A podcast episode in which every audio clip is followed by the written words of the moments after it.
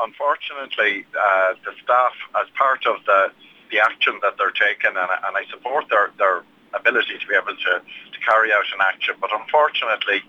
um, we're, not going to get answers to the questions we're asking um, for about the health service in our region, and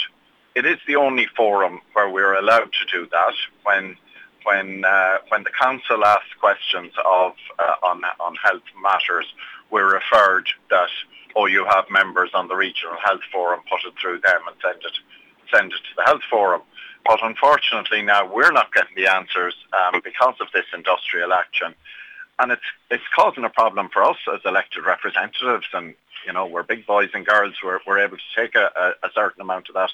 but for yourselves in the media to be able to convey the answers that we're getting and the important issues that are being raised,